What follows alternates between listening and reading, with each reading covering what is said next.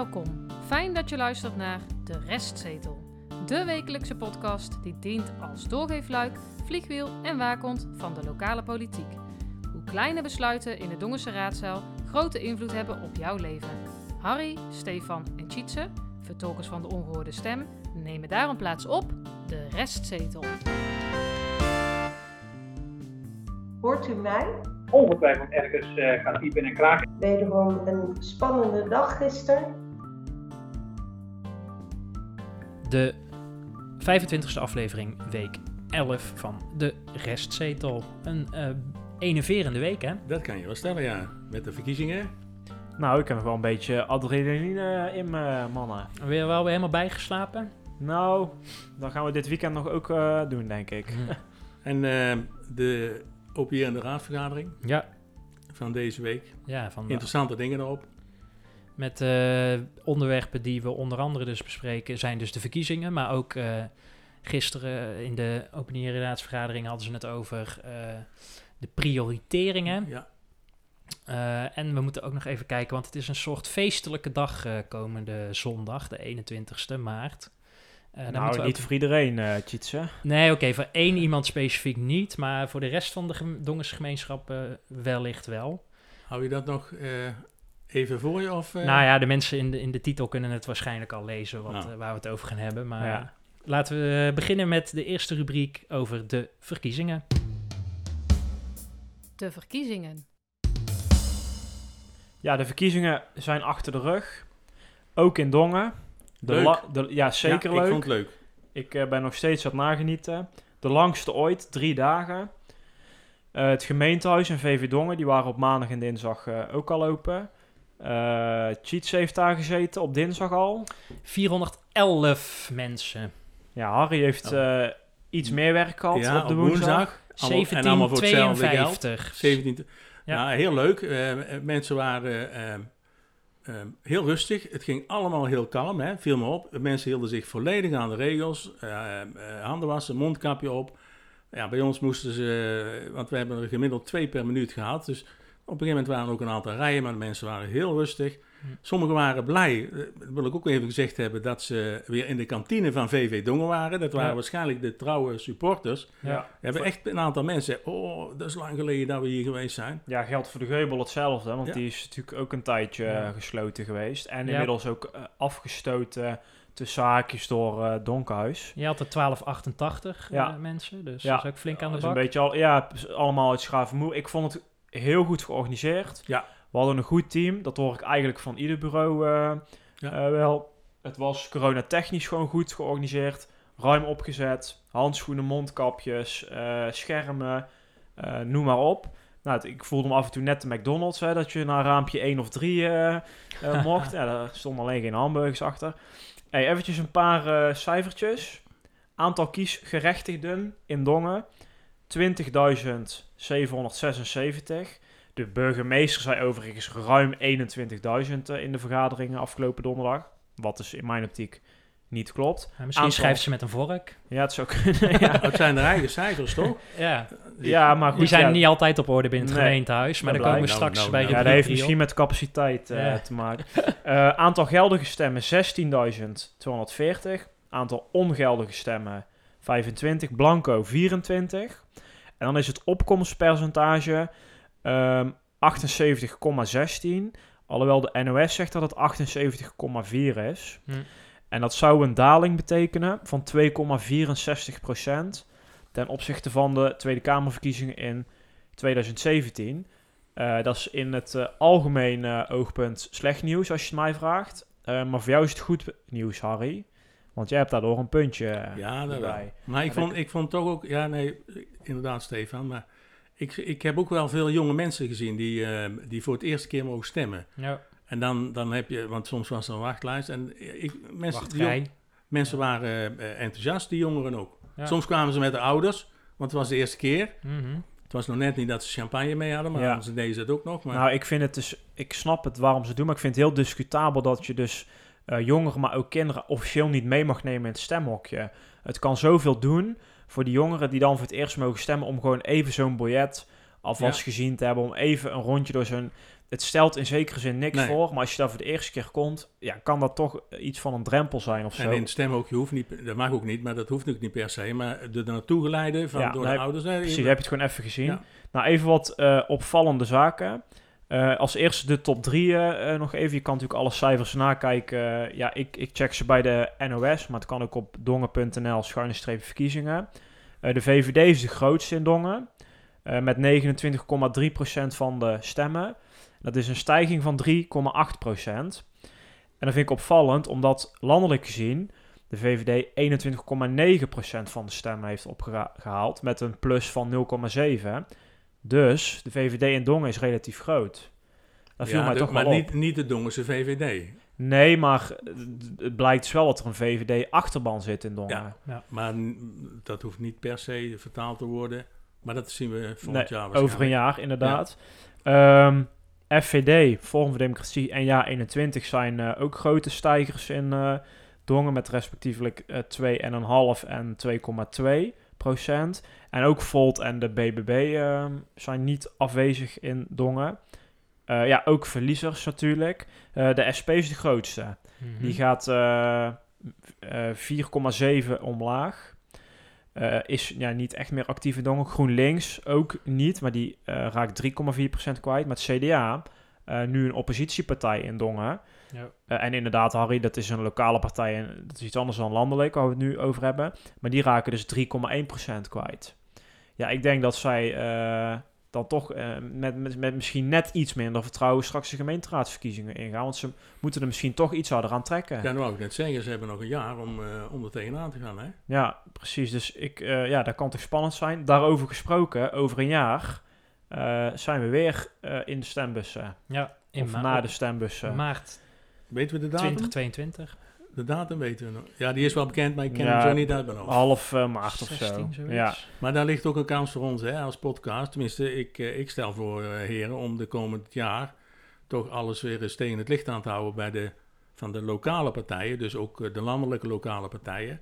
En daar we toch eens gaan uitwerken de komende maanden van, ja, wat hebben ze nou de afgelopen eh, zittingsperiode bereikt? Ik denk Ja. dat we daar heel kritisch, eh, positief kritisch naartoe moeten kijken en naartoe moeten werken. zeker. Maar het zijn niet alleen kansen voor ons als podcast, maar ook voor alle fracties in Dongen die er nu zijn, maar die er misschien ook nog niet zijn. Ja. Ehm, de laatste gemeenteraadsverkiezing was in 2018. En eh, je ziet nu veel fracties in Dongen die drie zetels hebben. En daar had je destijds 14 tot 1600 eh, stemmen voor nodig. Nou, ik noem er eens een paar. Eh, PVV heeft er nu 1881 gehaald. Zouden drie of vier zetels kunnen halen als, als het eh, even... Als Ja. de opkomst en Als je de, de mensen weet te trekken om naar de gemeenteraadsverkiezingen te dat, komen. die, daar Ja. moet ik bij zeggen, die was nu dus landelijk gezien ongeveer 80% en de gemeenteraads eh, in Dongen rond de 50%. Ja. Dus dat is even een ander verhaal. En PVV is eh, vooralsnog afwezig in Dongen. Eh, SP, Die kans is ook niet zo groot, hè, want dan moet je toestemming van Wilders hebben. En ze Nou zit ja. alleen in Almere en in Den Haag. Dus maar het, het, je weet maar nooit. Maar eh, een kans voor SP, een kans voor Forum ook. Die zou ook zomaar één of twee zetels eh, kunnen halen als de opkomst zo hoog wordt. Ja. Eh, maar ook GroenLinks. Dus genoeg eh, kansen. Nou zijn En, er eh, genoeg potentiële kan- eh, kiezers ja, hè, die dus niet op, eh, op, eh, op de partij, of die het landelijk hebben gestemd, die dus wel gaan stemmen in Dongen, maar dus daar moeten ze proberen te halen hier naar, eh, naar de eigen achterban. Ja. ja. maar dan kan je, kan het ook niet zo één op één. eh, Nee, maar het heeft ook. nee, maar, Maar, maar toch. stel nou dat er wel dat de opkomst ook 78,4 is, Ja, dan heb je meer eh, ruimte voor, andere, voor de partijen om, om, om kiezers te winnen en daardoor er ook. eh, ja. Ja, maar er is wel werk aan de winkel om eh, dat verschil tussen die 80% landelijk en 50% lokaal dus En- te verkleinen. En de Volkspartij Dongen heeft het al goed aangevoeld, hè, want die hebben daar al een eerste schrijving gedaan in het weekblad van Dongen. Van Ja. wij starten nu al. De campagne Hè? is begonnen. Ja, ze zoeken ook mensen, hè, las ik, dus die een dat opleiding krijgen. ja, dat snap ik. Dat zal overal wel moeten Ja, zijn. de campagne is begonnen, de kieslijsten worden samengesteld en dat is best wel een klus. Eh, en de verkiezingsprogramma's eh, worden geschreven. Veel werk aan de winkel voor ons jongens, Ja, maar dat wel heel leuk Wordt komend een jaar. heel boeiend jaar. Denk het wel. We gaan eh, door naar het volgende onderwerp. Het dossierstuk. Eh, ja, het dossierstuk eh, is deze rubriek eh, genoemd. En eh, Aandacht namelijk voor eh, wachtgeldwethouder Rolf Vullings van de VVD. En dat hebben we al eens eerder gedaan. In aflevering 3 hadden we het spreekrecht van eh, Robert Timmermans, die daar inhoudelijke vragen over had. Eh, daar wil ik op zich niet nog een keer over beginnen, want dan kan je gewoon terugluisteren. Maar waarom bespreken we het nu? Omdat de wethouder in 2019 na 304 dagen vrijwillig vertrok. En sindsdien maakt hij eh, gebruik van zijn wachtgeldtermijn. Ja, officieel gezien is hij, hij is nu dus geen wethouder meer. Hè? Het is Nee, eigenlijk ja, een ex-wethouder. Oh, Oud-wethouder. Maar hij maakt gebruik van zijn recht, hè? Ja, hij Ja. maakt ru- gebruik van zijn recht. eh, en die verloopt dus, hè, de, die verloopt dus aanstaande zondag eh, de 21ste. Dan zit de termijn erop. Dan begint ook de lente. Ja, misschien is het De toeval. meteorologische lente. Toeval bestaat niet. Ja. eh, Overigens had Vullings, eh, sinds, eh, heeft Vullings sinds 1 juni 2020 een nieuwe baan. Hij werkt bij het COA. eh, en hij maakt dus nog een klein deel, gedeelte gebruik van eh, de wachtgeld. Ehm, en mijn schatting is dat het ongeveer 90.000 euro gekost heeft, eh, dit hele, De gemeente. Ja. Gedurende de periode dat hij in... deze twee jaar. Ja. Ja, ja. Aangezien wij ook de waakhond zijn, hebben we toch eens even gemaild met de gemeentesecretaris van Noord en met fractievoorzitter Broijmans. En laten we eerst even naar Van Noord kijken, want die heeft toch wel een paar eh, interessante antwoorden gegeven. En voor de luisteraar, eh, Harry eh, leest Ja. iedere keer de vraag voor die wij aan Van Noord gesteld hebben en dan citeer ik Van Noord met mijn stem. Oké. De eerste vraag die wij als restzetel aan de gemeente hebben gesteld, aan meneer Van Noort dus, is het totale eindbedrag openbaar? De hoogte van de invulling maken wij niet bekend, omdat hiermee een direct inzicht wordt verschaft in het inkomen dat de oud-wethouder heeft verworven nadat hij zijn publieke functie heeft neergelegd.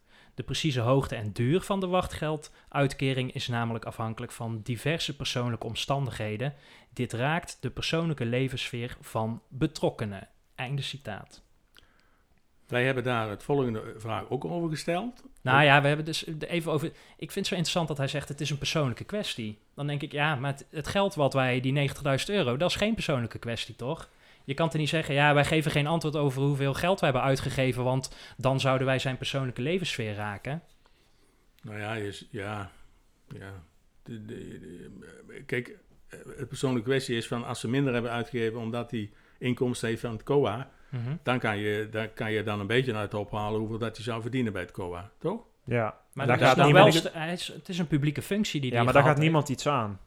Daar gaat niemand iets aan wat hij verdient bij het COA. Dus Nee, daarom nee, zeggen ze nee, dat ik niet. En daarbij officieel gezien wordt die uitkering, eh, ja, zeg maar à la UWV, wordt niet letterlijk uitbetaald door de gemeente Dongen, eh, maar door die uitvoeringsorganisatie. Eh, dus waarschijnlijk weet de gemeente Dongen het niet eens. Nou, dat lijkt, ja, na gisteravond twijfel ik daar inderdaad misschien eh, meer over, maar oké. Eh, de volgende vraag die wij Ja, gesteld hebben. aan meneer Van Noort. Welke concrete stappen heeft burgemeester Staarmans in de afgelopen twee jaar gezet om Vullings te begeleiden? Het college is belast met de uitvoering van de wachtgeldregeling, Ja, dat, dat klopt dus niet, wat hij daar zegt. Nou, volgens mij wel, maar goed. Oud-bestuurders die gebruik maken van de APPA-regeling, dus van het wachtgeld, hebben tijdens de gehele uitkeringsperiode recht op begeleiding van een gespecialiseerd outplacement bureau. De begeleiding van betrokkenen in het vinden van een nieuwe werkkring is in handen gesteld van Transitium, dat daarover periodiek rapporteert aan het college. Maar waarom klopt dat niet volgens jou dan, Steve? Nee, dat is dus, ik ben de naam even kwijt, maar dat is dus die uitvoeringsorganisatie. Ja, die Visma bedoel je. die dat uitvoert. Dus dat is niet letterlijk de gemeente Dongen die iedere maand eh, zoveel duizend euro, of nou inmiddels misschien honderden euro's, Mhm. overmaakt eh, naar de bankrekening van meneer Vullings. Dus eh, wat hij daar letterlijk zegt, dat klopt niet. Eh, zij zullen dat misschien administratief moeten regelen.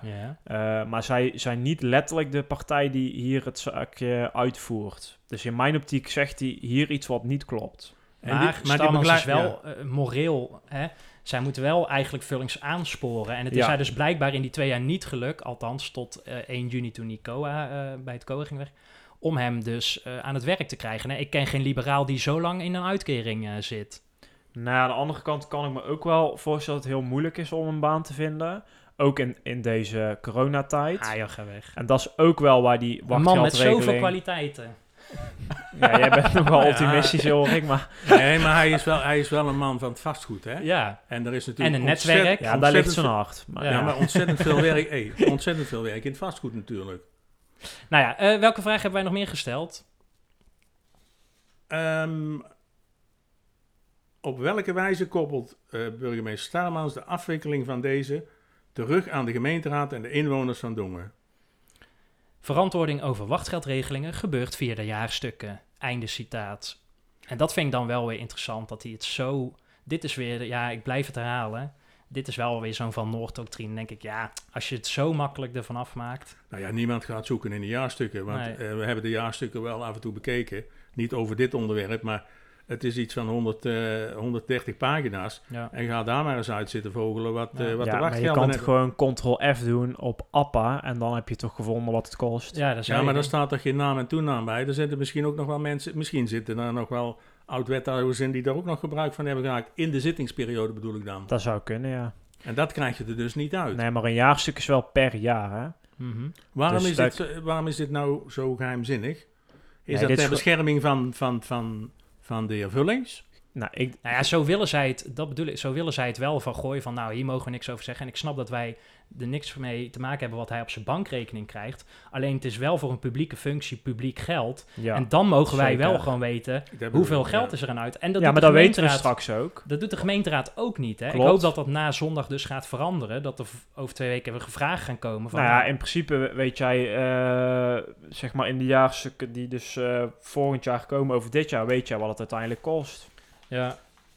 Kijken we nog even naar een vraag van, eh, die wij aan de fractievoorzitter van de VVD hebben gesteld. Aan, eh, aan meneer Broijmans. Ja. Ehm, is de Dongense VVD-fractie van plan om deze casus in het openbaar te bespreken om het college naar een reflect of om het college naar een reflectie of evaluatie te vragen? Nee, deze zijn anoniem in verband met de bescherming van de persoonlijke leefsfeer. Nou, daar moesten we het dan mee doen. En we hadden nog een laatste vraag gesteld van, goh, welke mededelingen kan je nog geven? En dan zegt hij, eh, vroeger was een politiek ambt een mooie opstap om op allerlei manieren een vervolg aan te geven. Die situatie is nu veranderd. Wie wethouder is geweest is tegenwoordig niet meer verzekerd van een nieuwe baan. Integendeel. Veel oud-wethouders ondervinden belemmeringen aan een nieuwe baan. Om aan een nieuwe baan te komen. En dan denk ik, ja, Ja. hij doet nu net alsof, alsof Vullings een PVV'er is. VVD is de grootste baantjescarousel die er maar is. Eh, hij bewijst zelfs het tegendeel, want hij heeft gewoon al een nieuwe baan. En we doen nu net alsof Vullings opeens slachtoffer is dat hij gewoon incompetent was en eh, geen wethouder eh, kon zijn. Nee, dat is ook niet, dit is ook niet, niet, niet correct wat, wat Broijmans zegt. Dat, het heeft met je kwaliteiten te maken. Ja. Maar En goed, Op we, basis daarvan kom je heus wel aan een baan. ja. We, we gaan de jaarsverslagen erbij dan pakken. En dan zullen we zien eh, hoeveel meneer Vullings... eh, nou, dat laat ik de Ste- samenleving- Stefan uitzoeken, want die Ctrl zegt F, eh, hij. F. ja, Nou, ja. daar begin ik niet aan hoor. Dat, eh, Maar laten we even kijken wel. We naar... zetten het wel op Facebook, eh, Ja. maar kunnen mensen teruglezen. Eh, we gaan kijken naar eh, de vergadering, de raadsvergadering van gisteravond. De raadsvergadering. Ja, ehm, een interessante vergadering ehm, gisteren, openierende raadsvergadering. Ehm daar viel mij één ding op en dat is het, het volgende. Maar misschien kunnen we even luisteren ook naar de burgemeester, die dat ook goed verwoordde. En dan gaan we daar even verder over doorpraten. Wij hebben met uw raad, met het presidium, gesproken over het feit dat door corona en allerlei andere eh, omstandigheden er een tekort, eh, eh, een druk ontstaat op onze organisatie. Naar aanleiding van de druk die op de organisatie ontstaat, hebben wij een ehm, eh, brief naar u gestuurd, gestuurd met betrekking tot de prioritering. De vraagstelling is, ehm, doordat het zo druk is, is er een brief gemaakt door, wet, eh, door ehm, gemeentesecretaris van Noord in combinatie met de heer Vulto. Nou, de heer van Noord is gemeentesecretaris, slash directeur. Hè? Ja. De heer Vulto, ik ben aan het zoeken geweest, maar ik, zijn functie zie ik nergens. Maar wat ik begrepen heb, is die directiesecretaris. Ehm, het gaat, eigenlijk secretaris van de secretaris dan. ja, dat denk ik, ja. Dat is veel koffie halen dan, denk ik. Eh, voor, eh, Nee, maar het, het viel mij op dat zij die, deze brief hebben geschreven. En dat begin ik, begin ik ook wel te snappen. Hè? Tjitse, even aandacht. Ehm, het gaat over de uitvoering en uitvoerbaarheid van de moties tijdens de begrotingsvergadering. Ehm, wat is er nou gebeurd? Eh, er zijn een hoop moties ingediend. Die zijn ook goedgekeurd. Die zijn ook door de raad vastgesteld. Ja, in En- november was dat. hè? Ja, en daarmee moet de, de- het college aan de slag. Nu blijkt dat, om de, eh, dat ze vastlopen binnen het gemeentelijk apparaat. Overigens staat dat niet als kop in die brief, maar dat komt tijdens de discussie steeds naar voren. Dat de ambtenaren het heel druk hebben. Mhm. eh, door allerlei omstandigheden, onder andere door de corona. Dus dat het college heeft gezegd: we kunnen al die moties niet in één keer uitvoeren. Wij willen daar graag een prioritering aan geven. Ja. De eh, prioritering is eh, neergelegd in eerste instantie in het presidium. ehm, door, eh, de, door het college. En het presidium is, eh, zijn alle fractievoorzitters. Mhm. Als ik goed geïnformeerd ben, Tjitse. Ja, of een eventuele afvaardiging daarvan. Ja. En de griffier. Maar en, dat, is, dat is inderdaad neergelegd en mede daardoor is er dus eh, deze brief aan de raad ge- gestuurd. Ehm, waarop in de raadsvergadering wel gereageerd is, maar eigenlijk ja, zou dat niet hoeven, want het presidium met alle fractievoorzitters geven eigenlijk al aan dat ze voorstander zijn van Ja. prioritering. Dus het is... ehm, eh, En iedereen had ook begrip voor de situatie. Hè? Ja. Maar er zit iets onder, tenminste zo bekijk ik het. Ehm, iedere keer werd toch aangegeven, want dat was ook door de aanvullende vragen die toch nog wel door de fractie eh, zijn gesteld, dat iedereen zich bezorgd maakt over eh, de kwetsbaarheid van het ambtenarenapparaat Ja. in Dongen. Nou, dat laatste is niet nieuw, want ik meen me te herinneren, ik meen dat dat in eh, november vorig jaar was, ik denk zelfs bij de begrotingsverhandeling, maar dat weet ik Mhm. niet 100% zeker. Klopt. Toen is de vraag gesteld aan de desbetreffende portefeuillehouder. En dat is eh, burgemeester Starmans. Starmans, die ze- zegt van... Burgemeester, wij lezen hier dat er voor 300.000 euro vacaturegeld openstaat. Er is toen helemaal niet gereageerd door haar. Is ook niet aangedrongen. Wat zegt zij nu? Ehm, Hoeveel, hoeveel vacatures zijn dat dan ongeveer? ja, Een stuk of tien? Ja, zeker wel. Dus Ja. De, gemiddelde, de gemiddelde kosten, hè, zeg maar, eh, is ongeveer 60.000 euro. Hm. Dus ja, dat, Maar ze hebben bij die vergadering in november, de begrotingsvergadering, hebben ze wel gezegd: let op, eh, jullie nemen heel veel moties aan, namelijk 17 in totaal.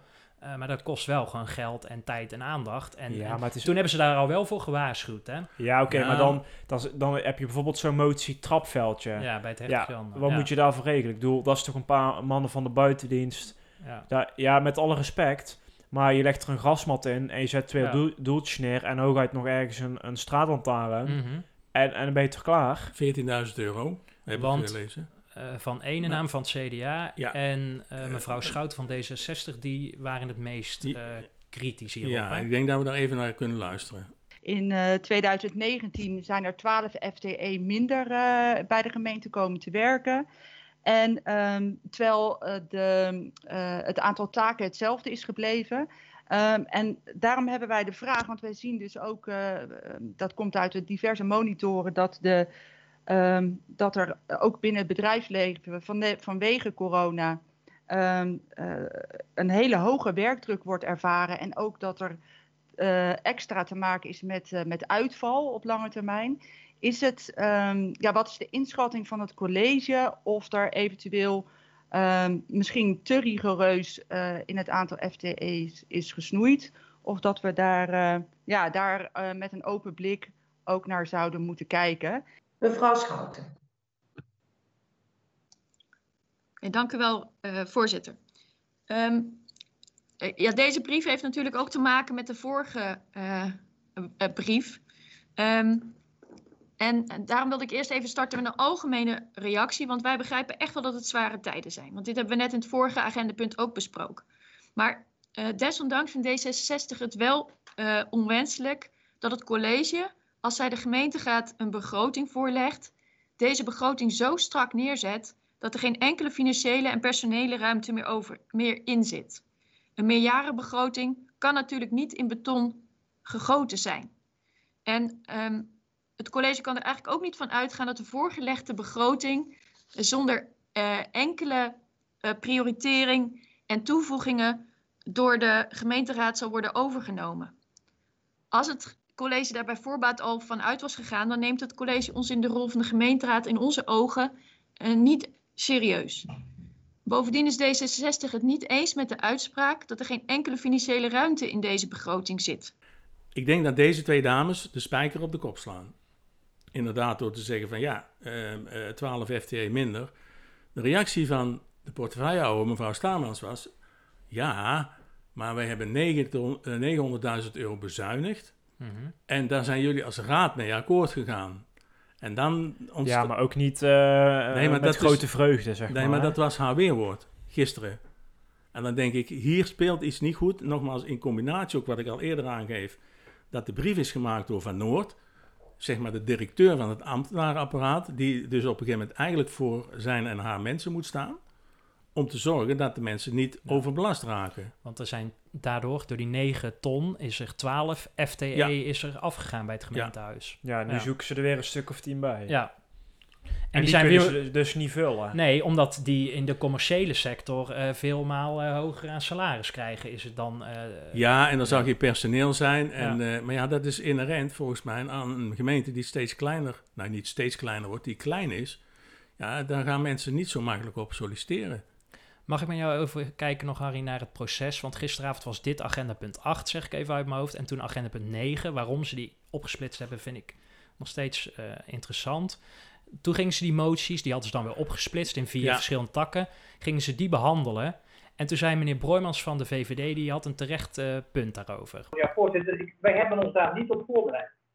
Dus als het de bedoeling is om vanavond die, eh, die inhoud weer te gaan bediscussiëren, dan, eh, ja, dan, dan kan het zijn dat ik weer even geïmproviseerd erop moet gaan reageren als we dat gaan doen. Maar ik was niet voornemens om dat te doen, omdat we dat, dat al gedaan hebben. Dus voor- voorzitter, wat is, wat is de bedoeling? Ik zou graag uw eh, reactie willen hebben op wat, gaan doen, wat we gaan doen vanavond.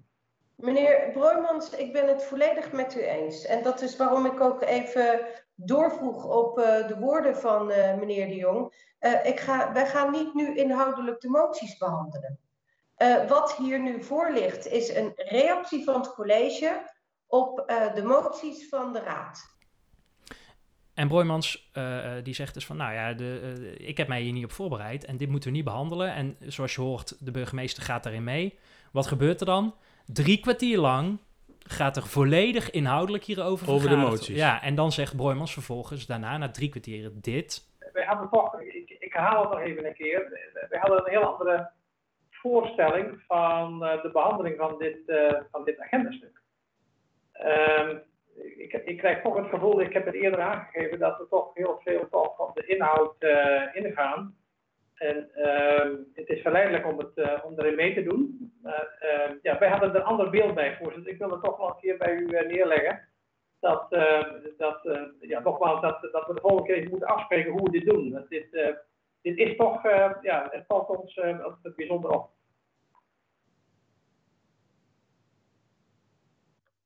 Dank u wel, meneer Broijmans. Nou ja, zoals ik al net tegen u heb gezegd, het is niet de bedoeling eh, dat het inhoudelijk besproken wordt. Dat heb ik daarnet ook nog een keer herhaald na uw woorden.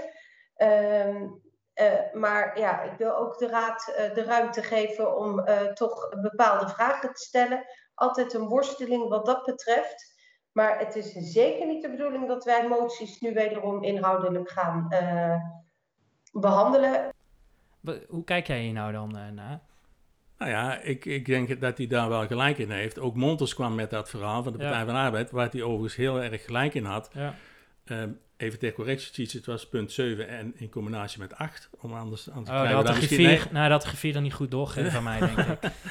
Maar, Maar- even, Nee, maar, maar het is wel zo. ehm, dus er wordt op een gegeven moment gezegd: we hebben zelf die moties ingediend. Volgens mij heeft de eh, eh, gemeenteraad heeft een controlerende taak. En, en, en ook om. En ja, wetgevend. Ja, en juist een motie is een instrument Ja. om dat te doen. En nou is door het presidium ook eigenlijk aange- aangegeven: ja, dan gaan we dit toch maar niet doen. Dan, dan krijg ik een kronkel in mijn Nee, hersenen. door het college is gezegd, wij Ja, willen dit... eh, in overleg met het presidium. Ja, oké. ja, dat, maar goed, dat vind ik. eh, je hebt dus twee agendapunten. Eigenlijk één, één onderwerp centraal. Daar zijn ze bijna twee uur eh, Ja. over aan het vergaderen. En als je dan vervolgens eh, de uitvoering hebt van een van die moties, met andere woorden, de inhoud, eh, dan tikken ze het in 10 minuten Ja. af. Want jij bedoelt nu het trapveld van Ja, 80 Jan. Daar moeten we Ja. het misschien later nog een keer over hebben. Maar Da dit- Daar hebben ze 10 minuten en 25 seconden over gesproken. Terwijl ze daar al twaalf jaar mee bezig zijn. Ja. Maar dat is weer een voorbeeld van het slechte voorzitterschap van mevrouw Starmans. Maar ik wil even terug nog naar het proces inderdaad. Als laatste, ja. Als laatste, die moties, nogmaals, Montes zei het terecht. Hij zei, nou moeten wij die hele lijst goedkeuren. Maar ik vind twee of drie moties die erop staan, vind ik niet, daar kan ik me niet mee instemmen. Ja. Hoe doen we dat dan? Ja. Nou is het doorgeschoven naar de be- besluitvormende vergadering. Dus het is geen hamerstuk. Ja. Maar raadsleden, let wel op je tellen. Want op het moment dat die moties niet uitgevoerd waren... en we hebben het in het verleden al meer meegemaakt... wat ik in ieder geval weet over eh, de entree... Daar hebben ze in februari 2019 een motie ingediend om te zorgen van kom eens met een eh, evaluatie. Die is uitgevoerd in februari 2021. Als dit de gang van zaken is van moties die nog openstaan, dan doe je zelf als gemeenteraad eh, doe je jezelf heel erg tekort. En dat vind ik wel heel jammer. We gaan naar de voorspelling. De voorspelling. Ja, puntje voor jou, eh, Harry. Ja, Want Jij, wat was de vraag ook alweer? Nou, de vraag was wat het opkomstpercentage zou zijn eh, in Dongen. zal ik het nog even de uitslag voorlezen, heren? Ja, ga je gang. Tjitse had gezegd 74,8. Stefan 81,5. En ik 79,8. Ja, en het is, als we de, de website van eh Dongen Verkiezingen, zo- zoals de burgemeester het zei, dus dongen.nl, schuine streep verkiezingen, eh, is dat eh 78,16%. Alleen de NOS zegt dan weer 78,4%. Maar het komt erop neer dat jij er het dichtste bij zit, eh, Harry. Ik had ook het puntje niet willen hebben. Ik had liever gehad dat het 90% was. Maar goed, Ja. dat... je eh, komt nu op we 7. niet. Heel, heel. Dongen gunde jou eh, gewoon het puntje, Harry. ik Die conclusie ja, kun je die- trekken. ja, Ja. die zijn allemaal gekomen, denk ik, bij VV Dongen, denk ik. Nou, het stemlokaal. Die herkende jou aan jouw denk stem. die van broeders, die moeten we even... eh, Ja. Nou, goede zaak. Maar hopelijk eh, met de gemeenteraadsverkiezingen toch wel weer iets meer. Of in ieder geval een stijging. Ehm, voor deze week zullen wij gaan... eh, de, de, de rondvraag van de afgelopen raadsvergadering is niet doorgegaan. Want eh, ja, het was al half twaalf of zo. Ja. Ehm, zullen wij, dus dat wordt nu schriftelijk eh, afgedaan. Ja. Zullen wij gaan voorspellen hoeveel vragen er voor de rondvraag worden ingediend van de afgelopen raadsvergadering op donderdag 18 maart. Ja, kun je die vragen teruglezen, Stefan, ergens? Ja, als het goed is staan ze eh, in, ja, in de loop van deze week eh, op Notibis. En eh, dan ga ik ervan uit dat dat ook inclusief beantwoording is. Mhm. Nou, ga je gang, Steve. Ja, jullie mogen beginnen, Nee, ik. nou mag jij een keer beginnen, want jij doet de iedere winnaar- keer op die De winnaar mag beginnen. Ehm, Ja, hoezo? Dat is... nou, van deze? Ja, je moet, Harry ook keuze, moet ook keuze maken, man. Hou op. Ehm, eh, ik weet het niet zo, dat weten we wel, hè. Dat CDA, die had de vragen al schriftelijk ingeleverd. Dus eentje is er altijd. Ehm, Ja, maar er zijn meerdere vragen inderdaad. nee, ehm, ehm, zes. Steve? 9. Dat vind ik al veel eigenlijk. Nou, ja, trouwens, zes partijen. Ja. Tien. Wie niet weg is, is gezien. Dit was de aflevering van deze week. Mhm. Volgende week weer een bommetje volle show. Eh, Ja. ja. we moeten een beetje kijken nog wat we gaan bespreken. Maar er zijn nog genoeg onderwerpen die openstaan. Ja, en dan wellicht eh, kunnen we ook dingetjes over de schriftelijke vragen komen. Misschien Ja. ook naar voren, afhankelijk van wat de vragen Want gesteld zijn. volgende week is besluitvormende vergadering. dat ook weer digitaal, hè? Ja, Om 8 uur donderdag. Ja. de 25e Hopelijk niet zo lang, want het is niet aantrekkelijk voor de mensen. Hè? Want de, de, de, de Nee. gemeenteraad heeft zelf afgesproken dat ze maximaal tot 11 uur eh, vergaderen. Lukt dat niet, dan Ja. moeten ze de volgende dag om 4 uur weer beginnen met elkaar. Dat snap ik ook wel.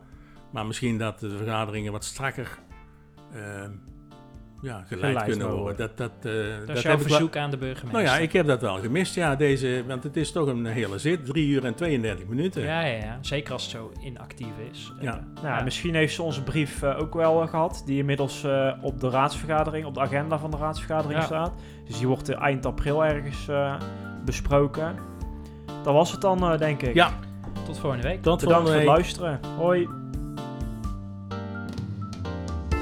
Fijn dat je hebt geluisterd naar De Restzetel. Wil je geen enkele aflevering missen? Meld je dan aan voor onze gratis WhatsApp update service en volg ons op Facebook. Wil je de ongehoorde stem zoveel mogelijk laten klinken? Deel dan deze aflevering, abonneer je op de podcast of kijk op restzetel.nl.